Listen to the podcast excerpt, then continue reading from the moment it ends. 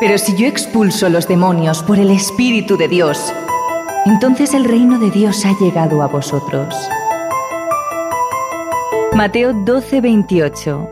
Este es uno de los muchos versículos de la Biblia en el que se hace referencia a la expulsión de demonios de un cuerpo o de un lugar, a un exorcismo. Una práctica que ahora podríamos creer en desuso por el avance de la sociedad, pero que realmente está mucho más activa de lo que creemos. De hecho, a día de hoy, el Vaticano sigue impartiendo cursos para exorcistas y autorizando exorcismos. Lo cierto es que es un tema que despierta muchas preguntas. ¿Cómo se hace un exorcismo? ¿Cuáles son los síntomas de estar poseído? ¿Cuándo autoriza el Vaticano un exorcismo y cuándo no? Hoy, en Terrores Nocturnos, contestamos a todas esas preguntas sobre exorcismos. Os contamos todos los detalles de este ritual y narramos algunos de los peores casos de exorcismos autorizados por el Vaticano. Hoy en Terrores Nocturnos, Exorcismos del Vaticano. Terrores Nocturnos con Emma Entrena y Silvia Ortiz. Un exorcismo es la práctica religiosa por la cual una persona autorizada realiza diversos ritos y rezos para expulsar una fuerza o una entidad maligna de un cuerpo. Es decir, se trata de liberar a una persona poseída del mal que ha tomado el control de su cuerpo. Pese a que ahora relacionamos los exorcismos muy estrechamente con la Iglesia Católica, lo cierto es que el ser humano lleva creyendo en las posesiones y realizando exorcismos desde que se recuerda. Ya los egipcios y los griegos lo hacían. Sus máximas autoridades religiosas utilizaban estatuillas humanoides que rompían contra el suelo. Así, cuando la figura se rompía, la persona poseída era liberada. Y por supuesto más adelante se dice que el propio Jesús practicó exorcismos. De hecho, hay muchas referencias en la Biblia de esto. Y Jesús lo reprendió y el demonio salió de él, y el muchacho quedó curado desde aquel momento. Mateo 17, 18. Y fue por toda Galilea predicando en sus sinagogas y expulsando demonios. Marcos 1.39. Con esto podríamos decir que Jesús fue el primer exorcista de la Iglesia Católica y que el exorcismo es una de las prácticas más antiguas de esta religión. La diferencia es que Jesús, el Hijo de Dios, era tan poderoso que no necesitaba ningún tipo de rito para hacerlo. Simplemente su poder se lo permitía. Según la Biblia, fue el propio Jesús el que confirió a todos los oyentes el poder de expulsar a los espíritus malignos y desde entonces la Iglesia ha practicado exorcismos. A medida que ha crecido el conocimiento en otras ciencias como la psicología o la psiquiatría, el rito del exorcismo se ha ido modernizando y cambiando. Pero a día de hoy, la práctica persiste. De hecho, casi todas las diócesis cuentan con algún sacerdote especializado en este rito, aunque solo pueden llevar a cabo el ritual de expulsión con la autorización de un obispo.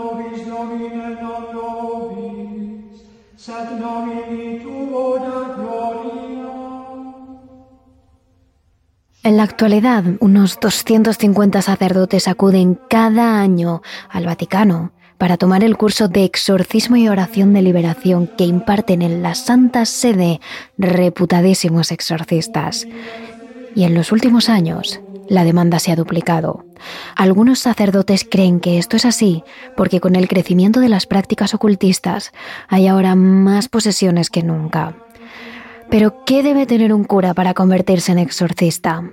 El padre Gabriele Amoroz fue uno de los más famosos exorcistas del Vaticano, de la diócesis de Roma, y a lo largo de su vida, según él mismo ha contado, participó en más de 70.000 exorcismos. Él mismo cuenta qué debe tener un sacerdote que se dedique a la expulsión del mal. Las personas que ejercen el carisma del exorcismo, en tanto, deben cumplir con varios requisitos. Debe estar muy bien considerada por su vida de oración, fe, actos de caridad y juicio. Además, debe basarse y confiar únicamente en la palabra de Dios y la oración tradicional. Estar completamente desprendido de las preocupaciones monetarias, ser profundamente humilde y no atesorar oscuridad.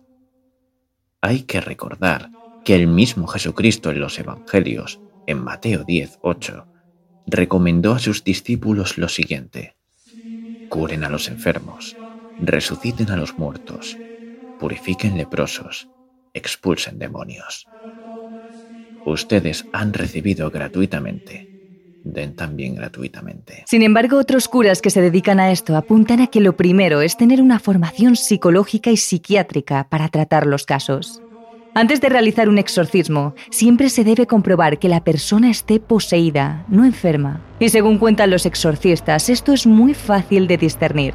Las personas poseídas hacen todo tipo de cosas que si no viésemos serían imposibles de creer levitan, se contorsionan en posiciones imposibles, insultan, el propio diablo habla con su boca cambiándoles la voz, hablan en lenguas extranjeras que no conocen, incluso en lenguas muertas, vomitan e incluso llegan a no reconocer a sus propios seres queridos. El propio padre Amorod cuenta el caso de uno de sus exorcismos. Ella era una mujer joven llamada Antonella, practicante y temerosa de Dios, una mujer sana, pero esto estaba por cambiar. Su marido Michelle y ella se dieron cuenta de que pasaba algo malo cuando Antonella comenzó a sufrir ataques de ira después de recibir la Eucaristía en la iglesia. Poco a poco, sus ataques se fueron haciendo más y más violentos. Insultaba a su marido, le pegaba, hablaba en lenguas que antes no había conocido. Y el límite llegó cuando su marido presenció cómo Antonella levitaba. Michelle sabía que su vecino era un hombre satánico, un adorador del diablo que pese a sus rezos al maligno nunca había conseguido tener hijos. Él envidiaba profundamente a Antonella, madre de dos niños, por su fertilidad. El hombre juntó entonces esos síntomas y el satanismo de su vecino y creyó dar con lo que le ocurría a su mujer. Estaba poseída. Fue entonces cuando decidieron llamar al padre Amoroz y viajar hasta Roma para recibir el exorcismo. El sacerdote, después de analizar la situación, no dudó. Sabía que aquello que la mujer tenía dentro no era una enfermedad, no era algo humano, eran demonios. En uno de mis casos más recientes me tocó atender a una madre de familia de Nápoles llamada Antonella, que estuvo poseída por cinco demonios durante más de 17 años. Ella comenzó a sufrir de ataques violentos después que recibía la Eucaristía en la misa y entraba en trances en los que hablaba arameo y alemán, idiomas que, por cierto, desconocía por completo. En sus ataques hacía gala de tanta fuerza física que se necesitaban tres hombres adultos para contenerla. Después de cuatro años de ser sometida a exorcismos, sus ataques se fueron volviendo menos violentos hasta desaparecer del todo. Pero pese a la creencia del sacerdote, Antonella nunca ha podido ser exorcizada del todo. De vez en cuando vuelve a Roma para que otro sacerdote que sustituye al difunto padre Amoroz le realice el ritual de liberación.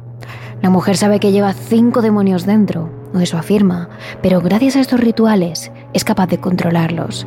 Según dice, se lo toma simplemente como un tratamiento a largo plazo. El padre Amoroz recuerda muchos otros casos en los que los endemoniados hablan en otras lenguas, lenguas que no conocen, pero ninguno tan impactante como el que relata a continuación.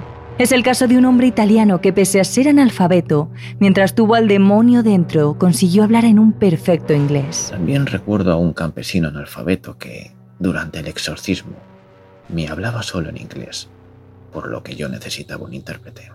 Hay quienes demuestran una fuerza sobrehumana y otros que se elevan totalmente del suelo, siendo imposible aún para varias personas mantenerlos sentados en la silla.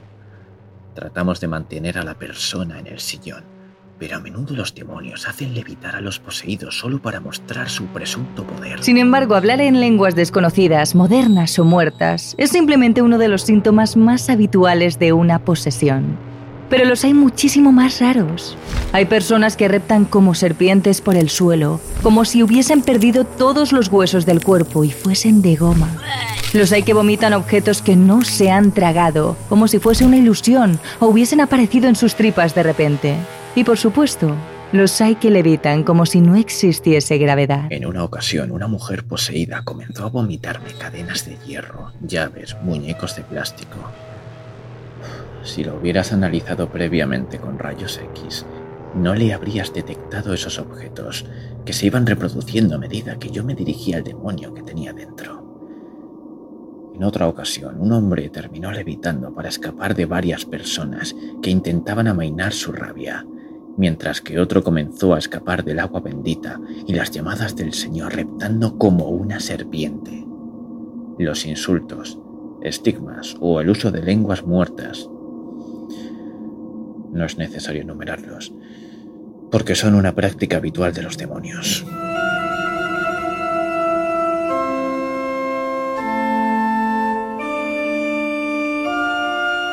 Estos son algunos de los casos de posesión más violentos que el padre Amoroz recuerda.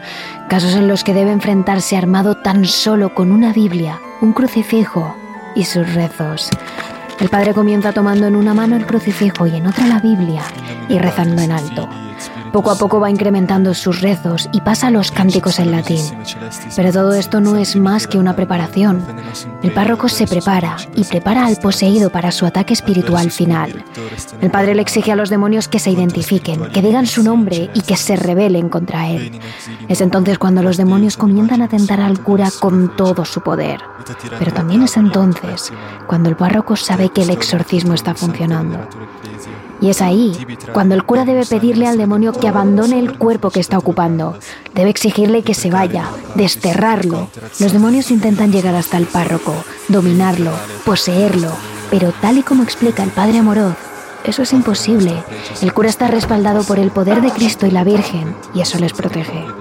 Realmente es Cristo quien con su poder expulsa a los demonios. El Padre no es más que un intermediario. Sin embargo, esta es solo la visión del padre Amoroz. El pastor Peter Martins tiene una diferente. Martins era un pastor muy especial, de baja estatura, ojos negros y de origen nigeriano, que hablaba de lo paranormal con mucha soltura, tanta que llegó a acompañar a los demonólogos Ed y Lorraine Warren en varios de sus casos. De hecho, todo lo que relataremos a continuación está sacado de un libro de los demonólogos Cazadores de Demonios. El padre Martins, como hemos mencionado antes, pensaba que el primer paso para llevar a cabo un exorcismo es cerciorarse de que la persona a tratar no tenía ningún tipo de problema mental. Para ello confiaba en su formación en psicología, pero no dudaba si era necesario en consultar con psiquiatras y médicos. Una vez esto estaba zanjado, el padre comenzaba el llamado ayuno negro.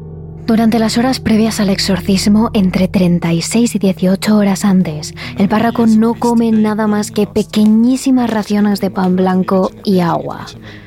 El sacerdote pasa todo el tiempo, absolutamente todo, rezando y meditando. En ocasiones está sentado, pero sobre todo reza mientras camina. Camina, camina y camina, pero no duerme, solo reza y camina. De hecho, en ocasiones, según relata Ed Warren, el padre llegaba tan débil al exorcismo que él y su mujer casi pensaban que no iba a ser capaz de realizarlo. Pero todo cambiaba cuando el padre Martin se ponía en acción. El padre Martin se viste con la estola púrpura que simboliza la penitencia y la humildad. El sacerdote comienza el rito con una ronda de oraciones. Le pide a Dios que libere a la persona poseída por el demonio y casi toda la ceremonia consiste en imploraciones al demonio. Le pide a Satán que en nombre de Cristo, la Santísima Virgen y todos los santos abandone a la persona o el hogar que está habitando. También le pide al demonio que se identifique, pues saber el nombre del demonio le da poder sobre él. Pero al contrario de lo que hace el Padre Amoroz, el pastor Martins no canta, solo reza en alto con un tono firme y seguro y en latín. Durante sus exorcismos, el pastor Martins cuenta con una Biblia, agua bendita y una reliquia de un santo. Comienza enseñando la cruz al poseído para ver cómo reacciona. Muchos se retuercen, se contorsionan, gritan o vomitan. Pero el pastor no para, sigue presionando al demonio. Mientras continúa rezando, pidiendo a Dios que libere al poseído, el pastor le lanza agua bendita. Sale humo, casi parece que les quema la piel cuando sienten el agua bendita. Por último impone la cruz y la reliquia sobre la piel de los poseídos.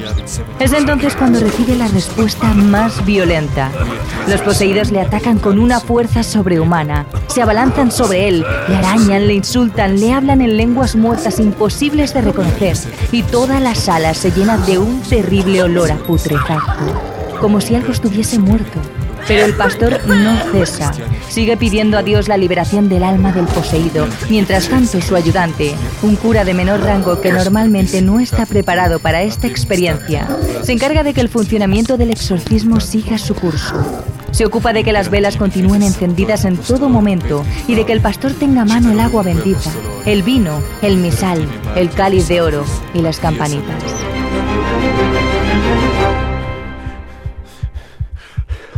Cuando acaba el ritual, el padre Martín se considera exhausto. Le tiemblan las rodillas, sus ojos se cubren de ojeras que hacía unas horas no estaban ahí. Está débil por el ayuno y su piel está completamente pálida, casi translúcida. Necesita varios días para recuperarse. Sin embargo, el pastor advierte de que, al contrario que en las películas, el exorcismo es algo que se cuece a fuego lento. Se necesitan muchas sesiones a lo largo de muchas semanas, meses e incluso años para expulsar a los demonios de un cuerpo o de un lugar. Sabe que debe prepararse para el siguiente asalto.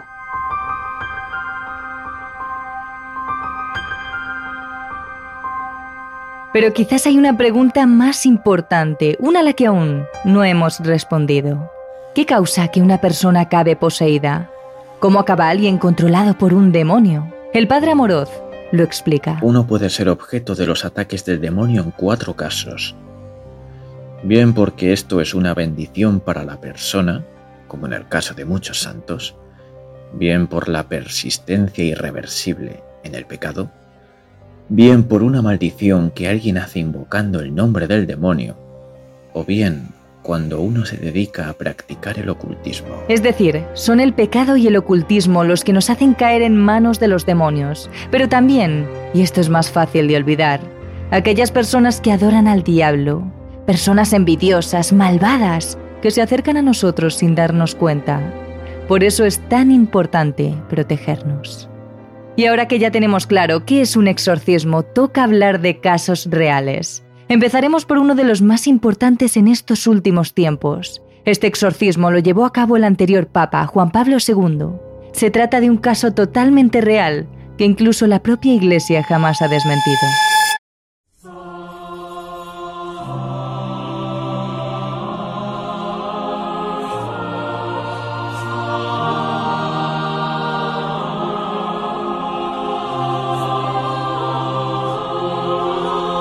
El Papa Juan Pablo II fue soberano de la Ciudad del Vaticano y líder de la Iglesia Católica desde octubre de 1978 hasta 2005, cuando falleció. Se le conoce como uno de los líderes más influyentes del siglo XX por los valores que defendía, lo que ocasionó una grandísima comunidad de fuertes creyentes que le admiraban pero también provocó que algunos grupos de personas que estaban en contra de sus ideas sintiesen un profundo odio hacia él. Es por ello que hubo quienes intentaron acabar con su vida durante diferentes actos públicos, pero nunca lo consiguieron. El Papa siempre logró salir adelante.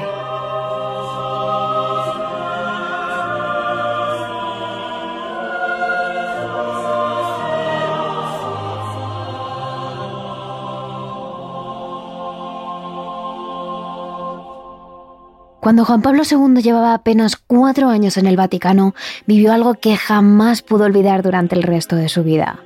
Una mujer, poseída, le pidió al Papa que acabase con el maligno que llevaba dentro. Un caso que a día de hoy el propio Vaticano no ha desmentido y que quedó recogido en un libro que se llama Así se vence al demonio, escrito por el periodista José María Zavala.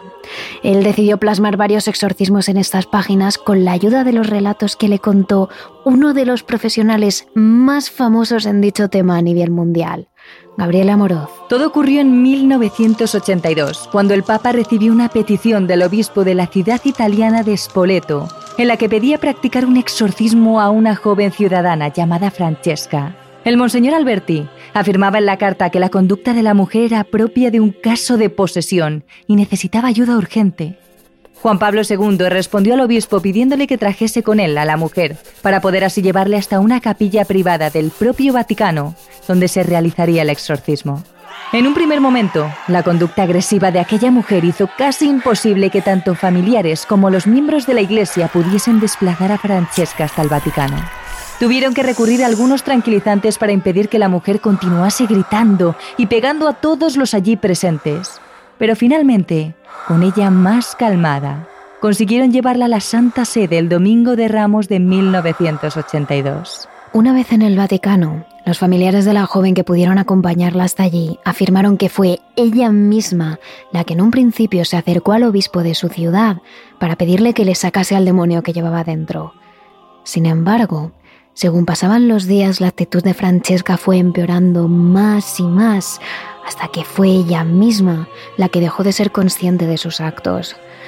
Tras escuchar la historia atentamente, el Papa junto al Padre Amoroz, experto en estos temas, y algunos presentes más autorizados por el propio Juan Pablo II para asistir al exorcismo, llevaron a Francesca hasta una de las capillas privadas y comenzaron con la oración.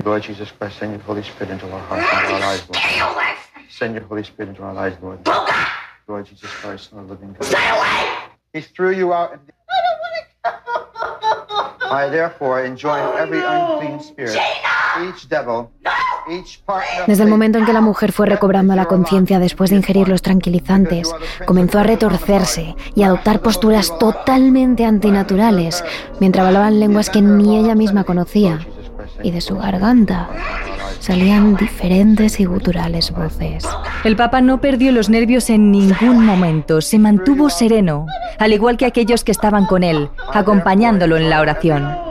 Mientras repetían una y otra vez aquellas plegarias, Juan Pablo II colocó su mano sobre la frente de la mujer, que continuaba retorciéndose mientras expulsaba saliva por la boca. Así estuvieron un largo periodo de tiempo hasta terminar con la sesión. Sin embargo, este ritual que comenzó un domingo de Ramos era solo el principio, ya que tardaron nada más y nada menos que cinco años en deshacerse de aquel demonio. Durante aquellos años el Papa junto al Padre Amoroz y algunos más estuvieron realizando un exorcismo tras otro a la pobre Francesca para liberar su cuerpo de aquel ser que no la dejaba vivir. El propio pontífice, años después, afirmó que este exorcismo fue algo propio de una verdadera escena bíblica. El comportamiento de aquella mujer era el comportamiento de una persona poseída por un espíritu impuro e invisible, también denominado como un ángel caído uno de los que siguieron al mismísimo Satanás en su rebelión contra Dios. Finalmente, tras muchas sesiones, pasados cinco años, el Papa Juan Pablo II consiguió por fin expulsar aquel demonio del cuerpo de Francesca. La mujer por fin pudo vivir en paz.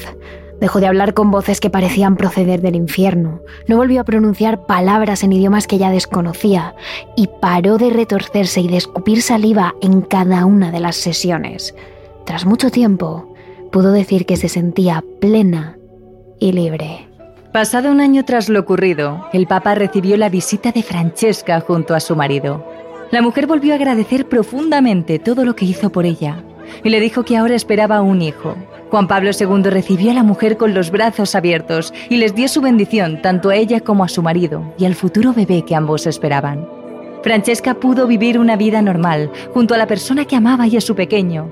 Todo ello gracias a las bendiciones que el Papa llevó a cabo durante años. Desde el momento en el que el demonio abandonó su cuerpo, Francesca aseguró que era una persona totalmente feliz. Sin embargo, Juan Pablo II no solo llevó a cabo un exorcismo durante el periodo en que ejerció como papa. Años más tarde, concretamente en el 2000, tuvo que hacer frente a otro quizás más corto, pero mucho más impactante. A diferencia del anterior exorcismo que llevó a cabo, este último sí que es reconocido por el propio Vaticano. El ocurrido en el año 1982 es cierto que jamás ha sido desmentido por la Iglesia, pero tampoco ha sido nunca reconocido por el Vaticano.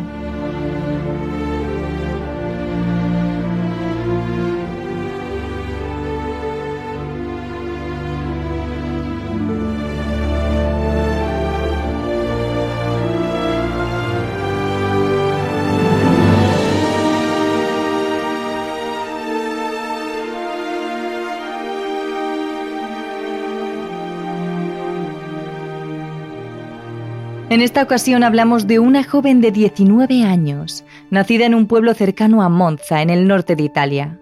Todos sus vecinos y amigos destacaban una cosa de ella. Era una de las personas más bondadosas y puras que existía en la tierra. Desde muy pequeña, siempre había intentado ayudar a los más necesitados. Era una persona muy creyente, al igual que su familia, y siempre predicaban la palabra de Dios y hacían el bien allá donde fuesen. Esta joven sentía tal amor por el Señor que pedía a este que todos los males atroces recayesen sobre ella a cambio de la conversión de los pecadores. Ella defendía que todos los seres humanos merecíamos ser perdonados y que hasta aquellos que habían hecho el mal, si de verdad estaban arrepentidos, tendrían un hueco en la casa de Dios. Esto hizo que una de las veces uno de los peores males que conocemos entrase en el cuerpo de la joven.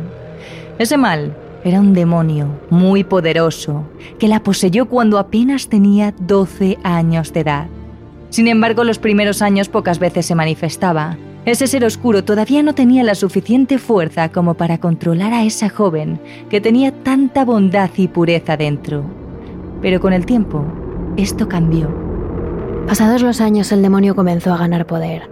Cada vez conseguía manifestarse más veces y durante más tiempo, tomando el control del cuerpo de aquella joven. Durante esos episodios la mirada angelical de la chica cambiaba por completo. La luz, la dulzura y el brillo que emanaba de sus ojos desaparecían en cuestión de segundos, y de ellos salía una mirada llena de rabia, odio y mucha maldad. A esto le acompañaban gruñidos, voces rasgadas y graves que salían de la fina garganta de aquella joven. Además, mientras esto ocurría, ella comenzaba a retorcerse de una forma muy extraña. Su espalda parecía romperse, doblándose hacia adelante y hacia atrás con espasmos. Y todo esto acompañado de escupitajos y de espuma que le salía por la boca. Cuando esto ocurría, su familia, que siempre se mantenía a su lado, ayudaba a la pequeña a volver a la normalidad. La sujetaban mientras todos rezaban una y otra vez oraciones que consiguiesen expulsar a aquel demonio. Pero por mucho que lo intentaron, parecía algo imposible. Aunque durante aquellos episodios la propia joven no era consciente de nada, su familia le contaba todo lo que ocurría en cada momento y fue a los 19 años cuando la chica decidió acabar con todo eso y pedirle ayuda a la iglesia. Así que junto a sus seres queridos puso rumbo al Vaticano.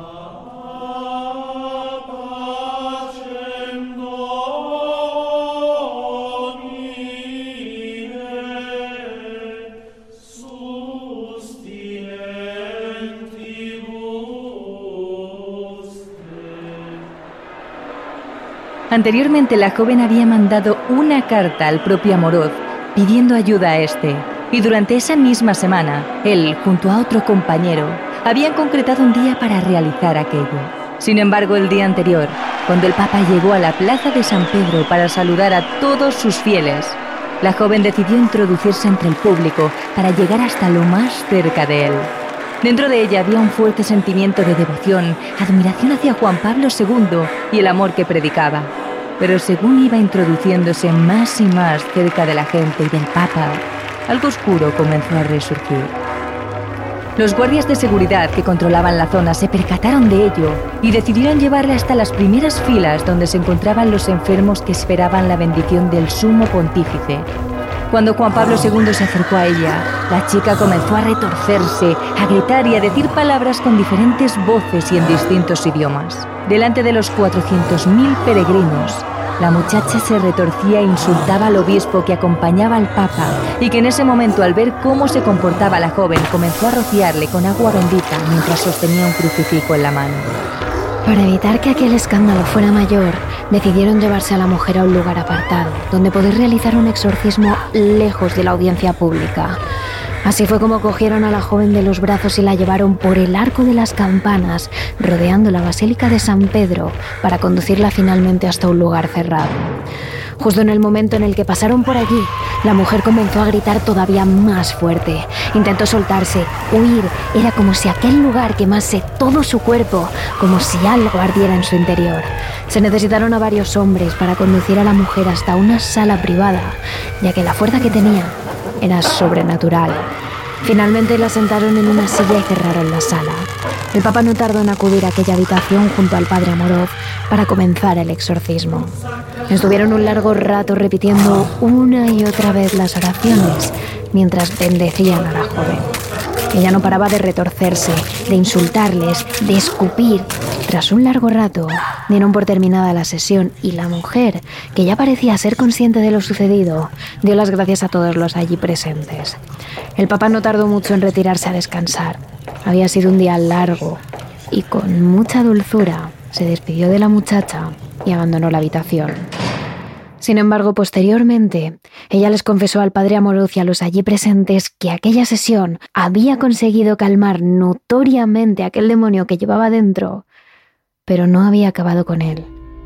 Ella estaba completamente segura. Así fue como al día siguiente el padre Amoroz, acompañado de alguno de los integrantes de la iglesia, continuaron con el exorcismo para acabar con aquel maligno de una vez. Cuando empezaron a orar, el diablo que llevaba dentro se manifestó y de nuevo comenzó a insultarles e incluso hubo un momento en el que sonrió al propio Amoroz y le dijo, ni siquiera tu jefe ha logrado hacer nada conmigo. Él sabía que se refería al Papa, que aquel día no había podido acudir a la sesión. Aún así el padre Amorov mantuvo la calma y la sesión continuó dos largas horas, hasta que finalmente aquel ser maligno abandonó el cuerpo de la joven al completo. En el momento en el que lo hizo, la chica cayó al suelo, agotada. Los allí presentes ayudaron a la joven a reponerse. Le dieron agua, secaron el sudor de su frente y ayudaron a esta a levantarse poco a poco hasta que se recuperó completamente. Se había curado, ya estaba bien tras haber estado luchando contra aquel ser que habitaba en su interior. Al fin la joven pudo dar las gracias al Vaticano y recobrar la pureza y la bondad que ella siempre había tenido.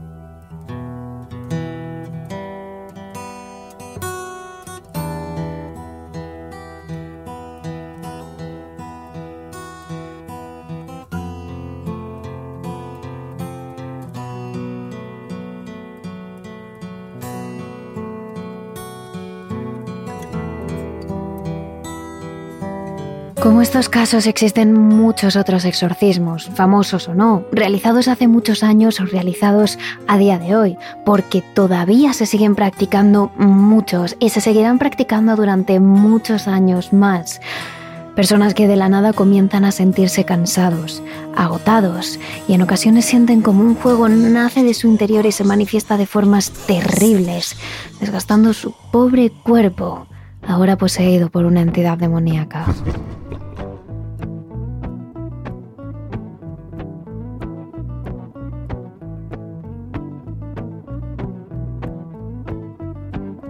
¿Conocías todos los procesos llevados a cabo a la hora de realizar un exorcismo? ¿Sabías las dos ocasiones en las que el Papa Juan Pablo II tuvo que expulsar a un demonio que habitaba en el cuerpo de los inocentes? Ya sabes que a lo largo de la semana seguiremos dando más información sobre posesiones, exorcismos y casos conocidos a nivel mundial en nuestras redes sociales. Somos arroba terrores nocturnos barra baja TRN en Instagram y TikTok y arroba terrores nocturnos en Twitter. Y creedme, los demonios están mucho más cerca de nosotros de lo que pensamos. Terrores Nocturnos, realizado por David Fernández Marcos.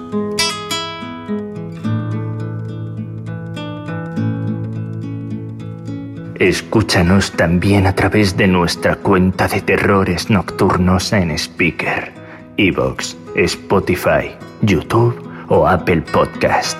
Y síguenos también en nuestras redes sociales de Twitter, arroba terroresn o en nuestro Instagram, Terrores Nocturnos Radio.